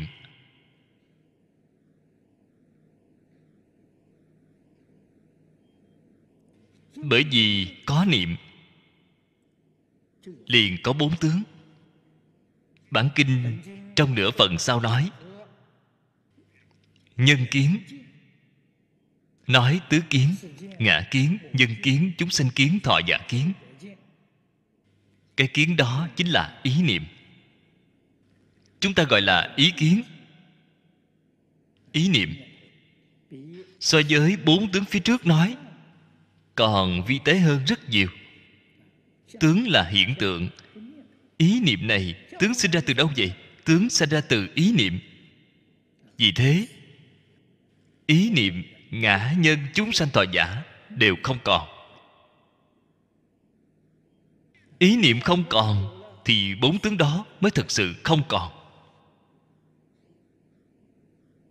Chỉ cần có niệm, liền có tướng xuất hiện niệm biến mất rồi thì tướng cũng không còn. Cái tướng này tuy còn, nhưng chẳng sao cả. Lý sự vô ngại, sự sự vô ngại. Điều quan trọng là ý niệm phải xa lìa. Ý niệm không còn nữa thì được mất, đương nhiên không còn. Niệm không còn, tướng không có thì đâu còn có chuyện được mất.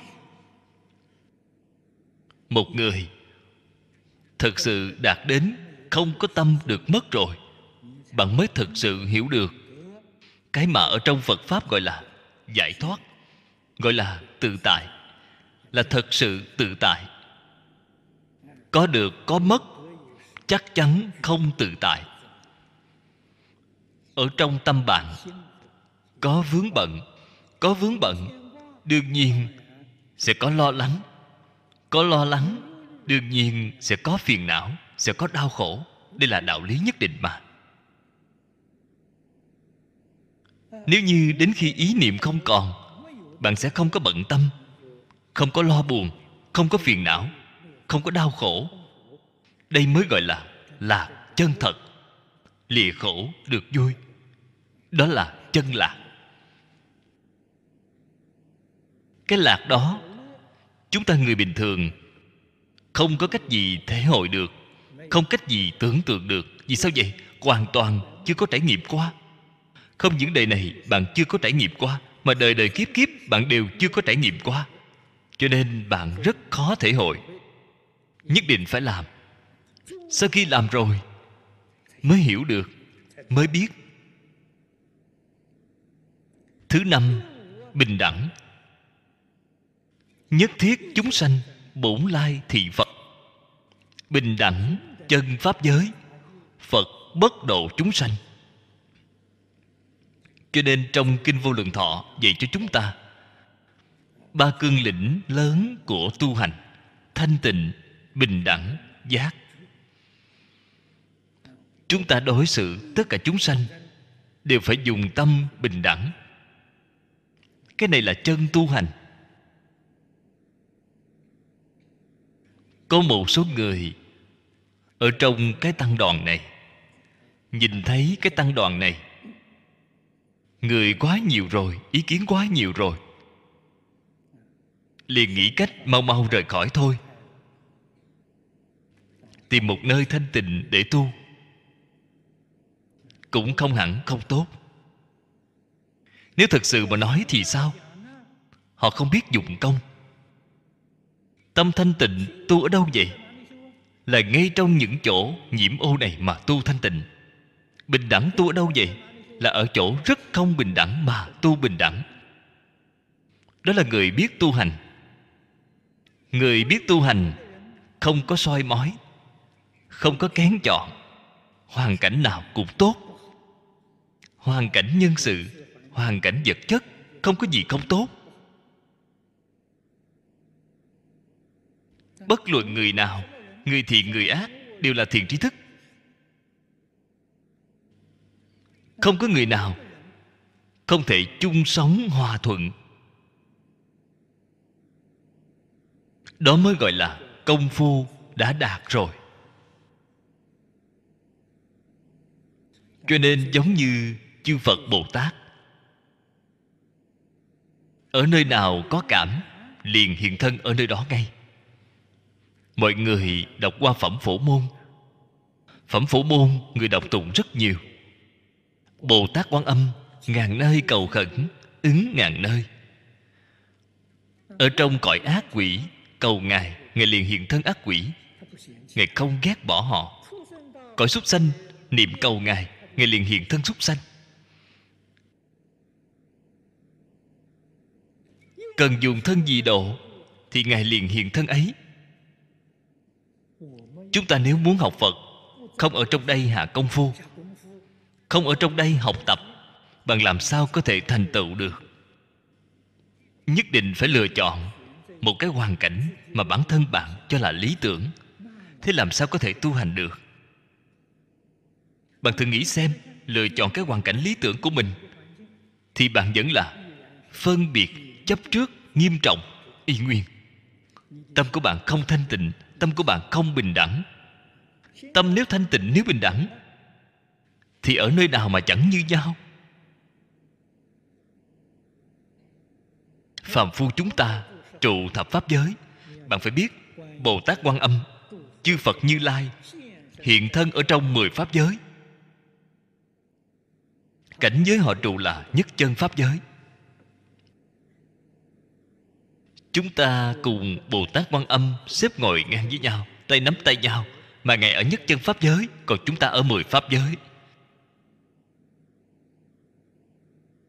Sự việc ra làm sao vậy? Ngài tâm thanh tịnh, một niệm không sanh. Chúng ta ở trong cái tâm này nghĩ ngợi lung tung. Vì khác nhau, phải không? Điều chúng ta phải học là học cái tâm thanh tịnh của ngài, là học cái tâm bình đẳng của ngài. Học cái tâm từ bi của ngài, học ngài có thể tùy duyên. Đây gọi là tu hành, chân tu hành.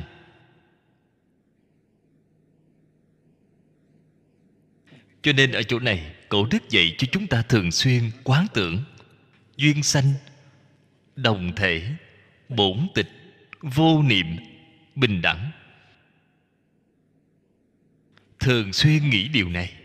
Ở mọi lúc, ở mọi nơi, sáu căn tiếp xúc cảnh giới sáu trần, thường xuyên nghĩ. Nghĩ cái lý này, nghĩ cái sự này. Đây gọi là tu quán. Tu quán là đem quan niệm của chúng ta chuyển đổi trở lại. Quan niệm trước đây của chúng ta là sai lầm. Cái quan niệm này mới là chính xác, tương ưng với chân tướng sự thật. Cách nghĩ, cách nhìn trước đây của chúng ta là không tương ưng với chân tướng sự thật là sai lầm. Tóm lại, tánh là chân thật tánh là năng biến, năng sanh. Tướng là hư vọng, tướng là pháp duyên sanh. Là hiện tượng của sống sống vẫn là duyên sanh.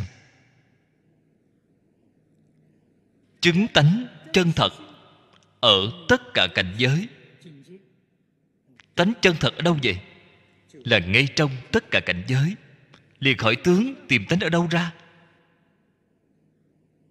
Tánh tướng nhất dư, tánh tướng không hai.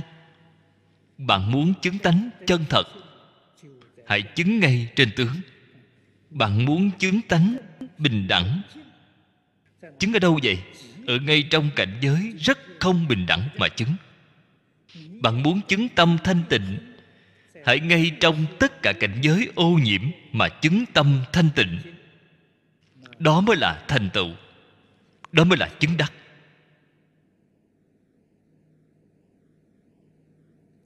Có thể thấy,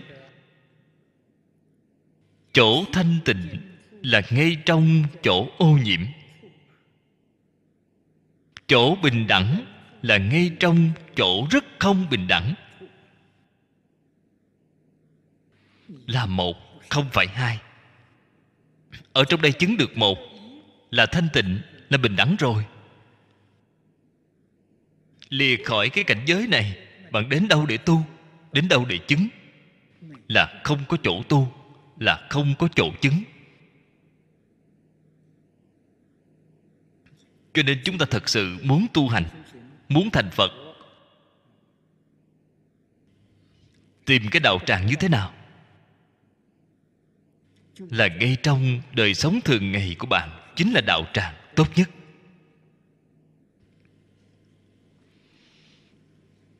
Không có thay đổi phương thức sống của bạn. Không có thay đổi công việc thường ngày của bạn. Bạn ở trong đây vẫn được tâm thanh tịnh, được tâm bình đẳng. Thành tựu được tâm chánh giác. Là bạn đã thành bồ tát, đã thành phật rồi.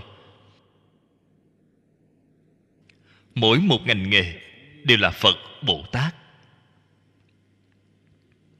Bất trước tướng nhi quy ư tự tánh nãi di chân thật chủ đề, tổng cương lĩnh, tổng nguyên tắc. Trên hồi, bác nhã nói, chính là không được dính tướng. Không được dính tướng, chính là tuyệt đối không được chấp trước.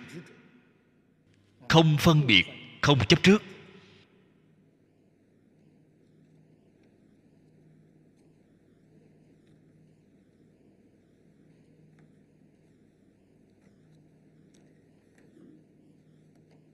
Mời xem trang dưới đây.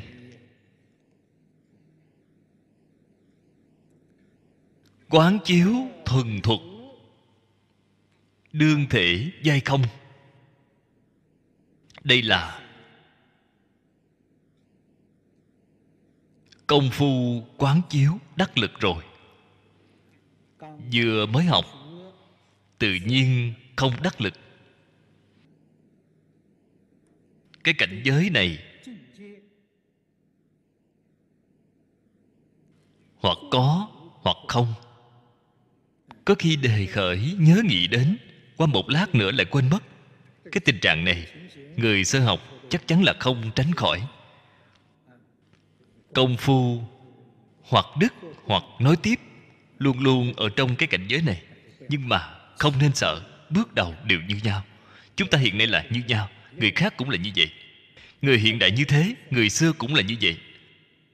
Cho dù là chư phật như lai, các ngài ở nhân địa ban đầu cũng giống như nhau. Cho nên đây là hiện tượng rất bình thường. Phải thường xuyên đề khởi. Đề khởi như thế nào vậy? Vì thế, thời quá sáng tối là rất quan trọng thời quá sáng tối, hình thành một thói quen. Dù cho có khi quên mất, nhưng mà đến giờ này, họ sẽ liền nghĩ đến. Thời quá sớm tối, hình thành một cái thói quen. Đề khởi, quán tưởng. Quan trọng là ở cái chỗ này. Công phu đắc lực rồi, thì phiền não vọng tưởng của bạn. Cũng chính là giống loại cách nghĩ, cách nhìn sai lầm đó ít rồi. Dần dần cách nghĩ, cách nhìn của chúng ta sẽ dần dần có xu hướng ăn khớp với lời phật nói ở trong kinh. Đây là hiện tượng của công phu đắc lực. Thật sự có thể đến, thể hội được giảng pháp giai không? Tâm của bạn thanh tịnh. Cái này là từ quán chiếu. Đạt đến một trình độ hiệu quả. Gọi là chiếu trụ. Chiếu trụ chính là đắc định. Bạn tại sao có thể đắc định? Bạn có thể có trí tuệ cao độ. Nhìn thấy tất cả pháp tướng có thể không? Cho nên ở trên tướng, bạn có thể thọ dụng. Bởi vì nó thể không, nên bạn hoàn toàn không chấp trước nó. Nó thể là không, bạn chấp trước nó làm gì? Cái này là có thọ dụng, mà không có tác dụng phụ. Không có phiền não, không có lo buồn, không có vướng bận khởi niệm tắc hữu. Nhược vô ư niệm, nhất thiết giai vô. Cố tri bổn lai bình đẳng. Tất cả pháp, bởi vì có niệm, nó mới có. Không những chúng ta cái thân thể này, vừa rồi tôi nêu một thí dụ nói với các vị. Tôi nêu một thí dụ rất đơn giản, dễ hiểu là sức khỏe và ý nghĩ của bạn có quan hệ mật thiết. Hoàn toàn là tỷ lệ thuận. Nếu như mở rộng hơn nữa, hoàn cảnh y báo của chúng ta, hoàn cảnh cư trú của chúng ta, hoàn cảnh cư trú lớn thì như trái đất. Lớn hơn nữa, chúng ta ngày nay gọi là thái không thái không? Biết bao nhiêu hiện tượng. Chúng ta ngày nay gọi là hiện tượng thiên văn. Những hiện tượng này cũng có quan hệ mật thiết với ý nghĩ của chúng ta. Bạn không nên cho rằng, ồ, trái đất này lớn như vậy, thái không lớn hơn nữa là hoàn toàn không liên quan gì với ta, là bạn đã sai rồi. Chúng ta khởi tâm động niệm ở nơi đó đều sẽ nảy sinh ra thay đổi. Ý nghĩ của chúng ta không quá mạnh, nên sự thay đổi của nó tương đối yếu. Chúng ta không thể cảm nhận được. Chắc chắn có ảnh hưởng. Một ý niệm sanh, một ý niệm diệt. Thực sự mà nói, phạm vi ảnh hưởng của nó thực sự là tận hư không khắp pháp giới nếu như không có phạm vi ảnh hưởng lớn như thế, bạn thử nghĩ xem, thế giới tây phương cực lạc a di đà phật, cách chúng ta ở đây đây mười dạng ức cõi nước chư phật. Chúng ta ở nơi đây một ý niệm tại sao ngài biết?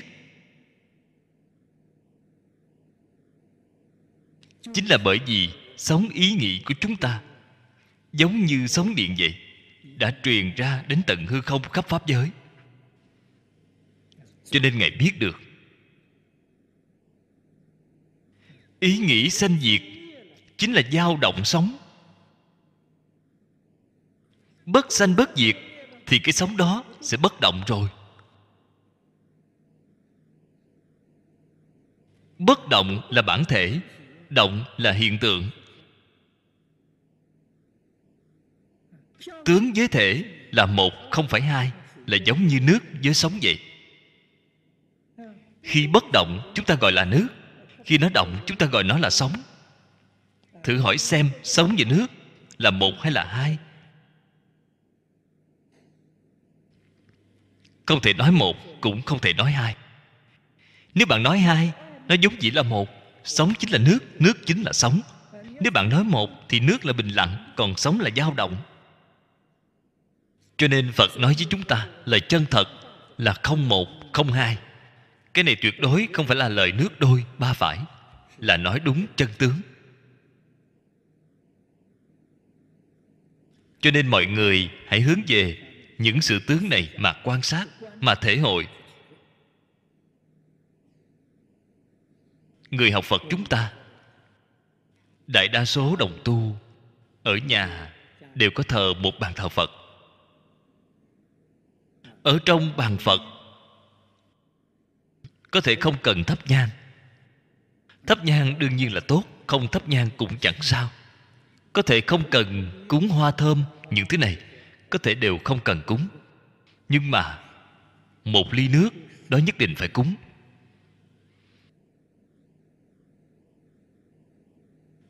Cúng nước là có ý nghĩa gì vậy? Phải cúng nước trong. Không nên cúng trà.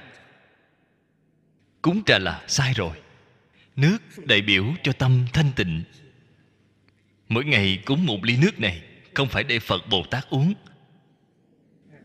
là để nhắc nhở chính chúng ta, tâm của chúng ta phải thanh tịnh giống như nước vậy, bình đẳng giống như nước vậy. Chính là đại biểu cho tâm thanh tịnh, tâm bình đẳng. Tâm thanh tịnh, tâm bình đẳng là tâm phật, là chân tâm nhắc nhở chúng ta cái ý này. Từng giây, từng phút đang nhắc nhở bản thân chúng ta. Có rất nhiều người không biết, cúng một ly nước cho rằng đây là kính phật, cúng phật sợ phật khát nước. Bản thân từ sớm đến tối vẫn cứ nghi ngợi lung tung, chứ hoàn toàn không liên quan gì với tâm hành của mình. Vậy là sai rồi thế là hoàn toàn hiểu sai rồi. Cho nên đây là dùng loại phương thức này nhắc nhở chính mình.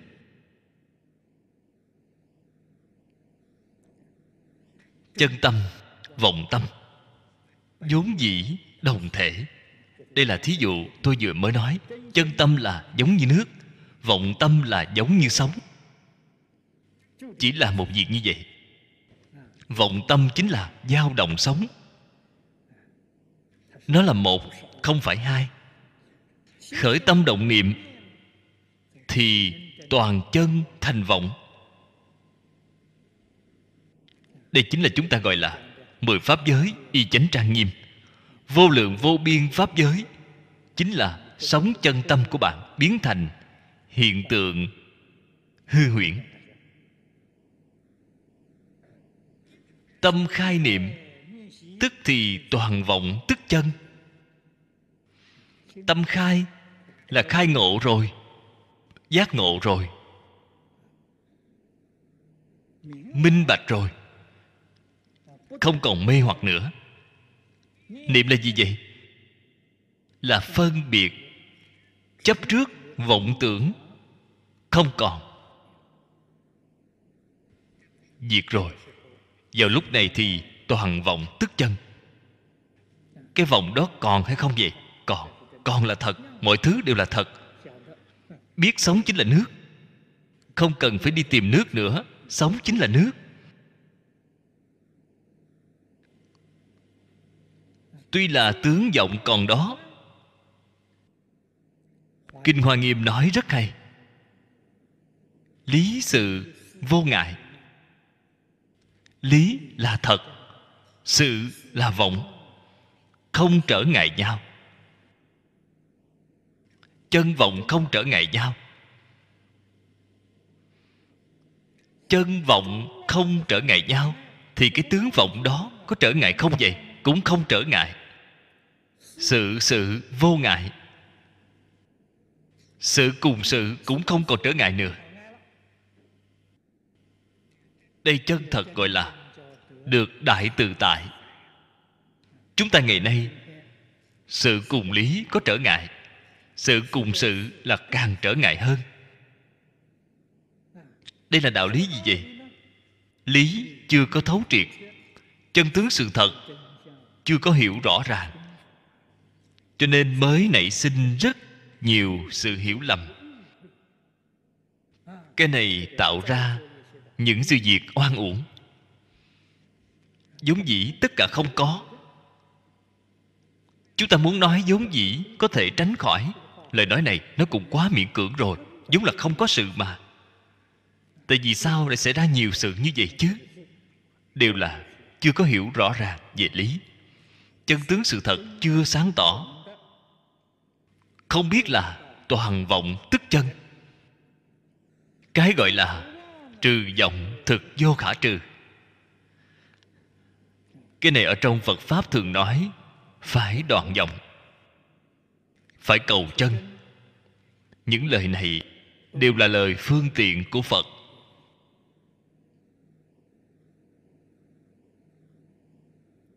Là lời nói phương tiện mà phật đối với các đồng tu, sơ học mà nói.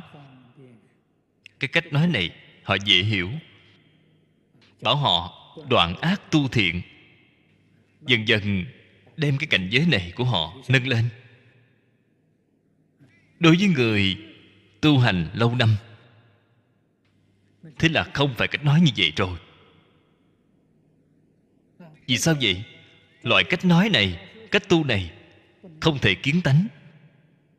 Bởi vì họ chưa lìa khỏi phân biệt chấp trước cần phải tiến thêm một bước. Nói cho họ biết cái chân thật, bởi vì vọng chính là chân. Nếu như đem vọng trừ hết rồi, thì thật cũng không còn nữa. Vậy thì sống chính là nước. Sống không cần nữa thì nước cũng mất luôn. Bạn cần phải hiểu, sống đó chính là nước. Thế phải làm thế nào nhìn thấy nước vậy? Khiến cái sống đó lặng yên trở lại. Hóa ra nó chính là nước mà. Không nên trừ sống để được nước, không thể có được. Chúng ta đem vọng đoạn hết rồi, diệt sạch rồi, đi tìm cái chân. Thì chân cũng không còn, làm gì có chân? Chân là ở ngay trong vọng. Cho nên nói, hàng phục. Nải thiện xảo chuyển di đại nhi hóa chi nhĩ.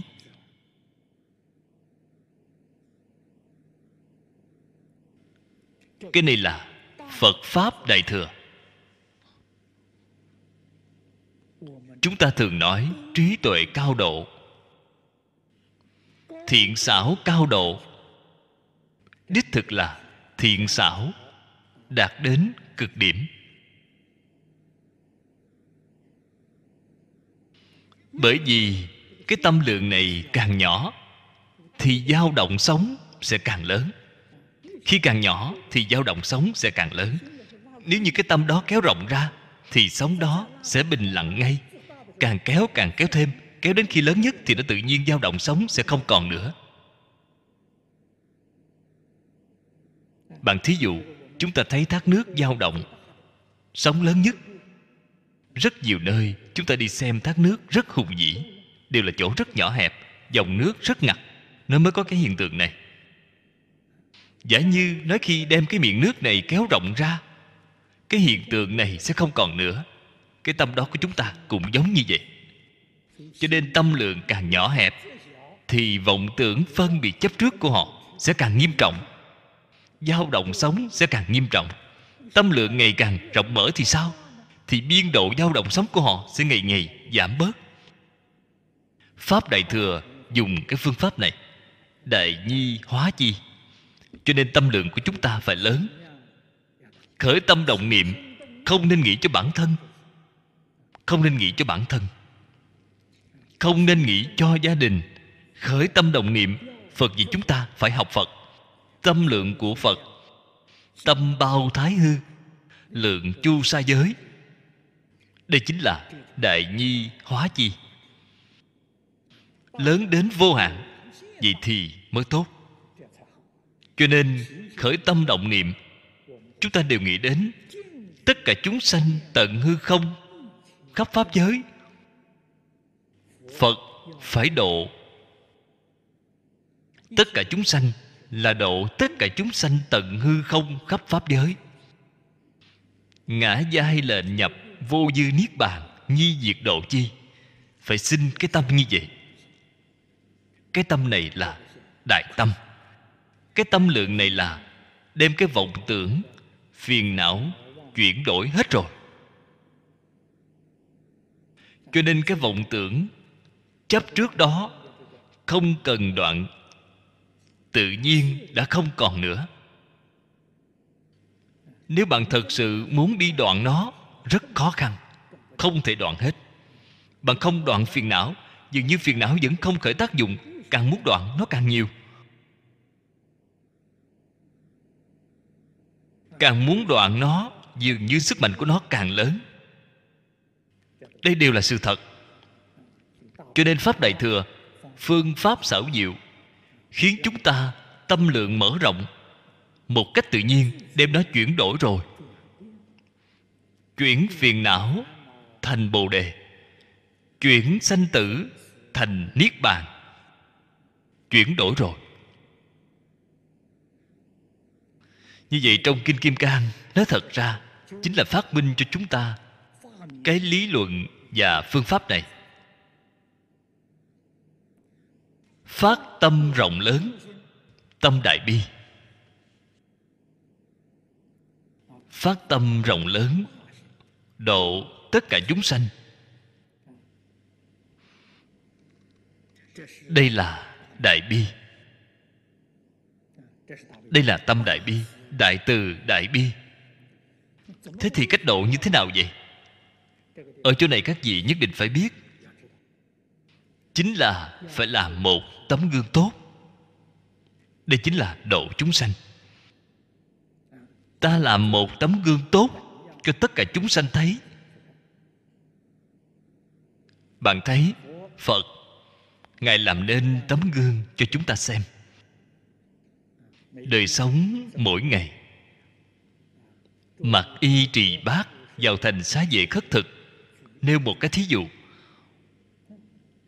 Mọi thứ đều hợp quy củ. Ngài làm nên tấm gương này cho chúng ta thấy. Chúng ta ngày nay học phật là ở ngay trong cái xã hội này. Phải làm tấm gương tốt cho tất cả chúng sanh. Chúng sanh không tuân thủ pháp luật, chúng ta tuân thủ dẫn đầu làm gương.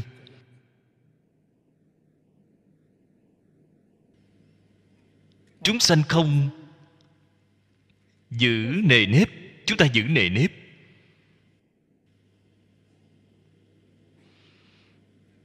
Chúng sanh làm những việc gì vậy? Đầu cơ trục lợi, tự tư tự lợi. Chúng ta dẫn đầu làm tấm gương tốt. Chúng ta mọi thứ phụng sự việc công, tuân theo luật pháp. Chăm chỉ đi làm việc lợi ích tất cả chúng sanh. Có thể quên mình vì người. Làm một tấm gương tốt. Ở gia đình là một tấm gương tốt của gia đình. Ở công ty đơn vị kinh doanh là tấm gương tốt cho công ty đơn vị kinh doanh. Bất luận bạn làm việc ở trong ngành nghề nào, bạn ở trong cái ngành nghề này làm nên tấm gương tốt. Toàn bộ xã hội, mọi người đều có thể làm như vậy. Thì quốc gia này chính là nước phước. Ở nơi này chính là thế giới cực lạc đây mới gọi là học phật chân chánh. Đây mới gọi là học phật đạt được thọ dụng chân thật. Lợi ích thật sự. Bạn cho rằng lợi ích ở đâu? Học phật rồi, phật bồ tát sẽ phù hộ bạn kiếm nhiều tiền. Đây là bạn được lợi ích. Thế bạn đã hoàn toàn sai rồi. Kiếm được nhiều tiền rồi, vẫn là do trong số mạng bạn có. Ở trong số mạng bạn không có thì phật bồ tát cũng không thể nào giúp bạn được cho nên niệm niệm, nghĩ làm, tấm gương tốt cho tất cả chúng sanh. Đây chính là chư phật bồ tát độ chúng sanh. Ý nghĩa của chữ độ đó nhất định phải hiểu cho thật rõ ràng, thật minh bạch. Ta mới biết ta phải học như thế nào. Đi học ở trường, ta là một học trò tốt. Bài vở tốt, tính nết tốt sức khỏe tốt là học trò tốt, đó chính là phật bồ tát. Làm tấm gương cho tất cả bạn học. Học trò đó là học trò bồ tát. Học phật pháp là phải học như vậy. Học rồi lập tức liền có lợi ích, liền được lợi ích. Quán thực vô lý đại trí giả. Quán là quán chiếu. Quán chiếu, tất cả hiện tượng đều là pháp nhân duyên sanh. Không ngay nơi thể, vốn dĩ không có. Cái cách quán này chính là nhìn thấy chân tánh rồi. Từ trên tướng nhìn thấy tánh rồi. Đây là trí tuệ. Đại trí tuệ. Cũng là cái mà trong thiền tông gọi là minh tâm kiến tánh kiến tánh thành phật. Tánh là gì vậy? Tánh chính là lý. Bản thể của dạng sự dạng vật từ trên tướng, phải có thể nhìn thấy tánh. Tại vì sao? Nhất định phải kiến tánh. Bởi vì bạn nhìn thấy tánh, thì bạn mới không còn chấp trước. Một cách tự nhiên, bạn liền có thể làm được vô trụ. Giống như thích ca mâu ni phật vậy. Trụ vào chỗ không chỗ trụ. Cái mà thế tôn biểu hiện là trụ vào chỗ không chỗ trụ. Chúng ta cũng có thể giống như phật vậy, trụ vào chỗ không chỗ trụ. Thế sao có thể không tự tại được?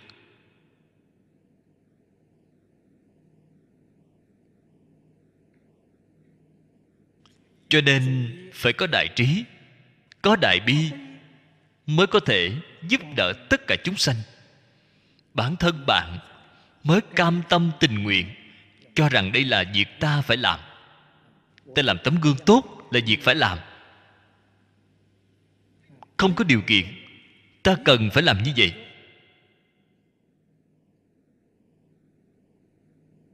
Không phải làm tấm gương tốt, người ta sẽ khen ngợi ta, người ta sẽ cúng dường ta. Bên trong có thể thâu về rất nhiều danh vọng lợi dưỡng, đó là sai rồi, không phải như vậy. Cái tâm đó không thanh tịnh rồi, cũng không bình đẳng rồi giả giờ làm bộ gạt chính mình, gạt chúng sanh. Đó là có tội nghiệp. Đây là không có bất kỳ điều kiện nào. Ta cần phải làm như vậy.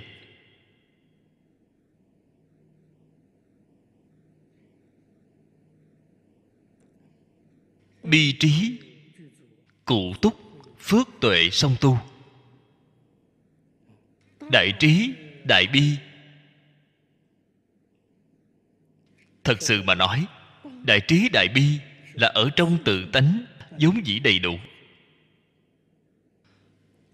Tuy là đầy đủ, nhưng mà chúng ta từ kiếp lâu xa đến nay đã mê mất tự tánh của chính mình rồi.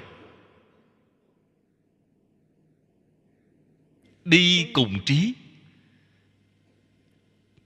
Cái tánh đức này không thể hiện tiền.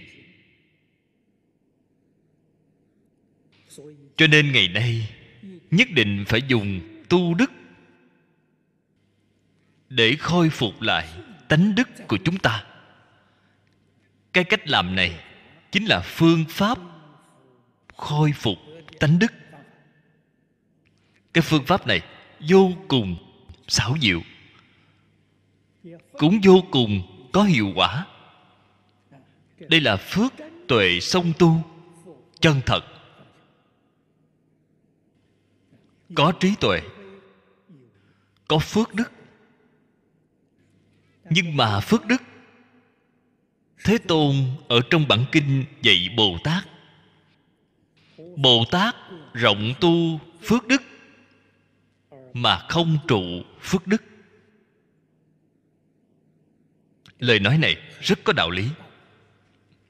Bạn nghĩ, thế tôn, những điều ngài thị hiện ngài nhất định không trụ ở phước đức. Cái quả báo y chánh trang nghiêm đó, nó thật là tuyệt vời. Ngài không trụ, ngài thị hiện ở nhân gian chúng ta, chịu khổ, chịu nạn, giống như chúng ta vậy. Hàng ngày đi bác, không thọ.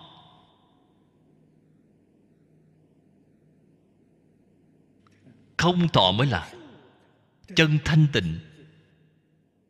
Cái tâm đó, chân thanh tịnh chân bình đẳng, chân từ bi.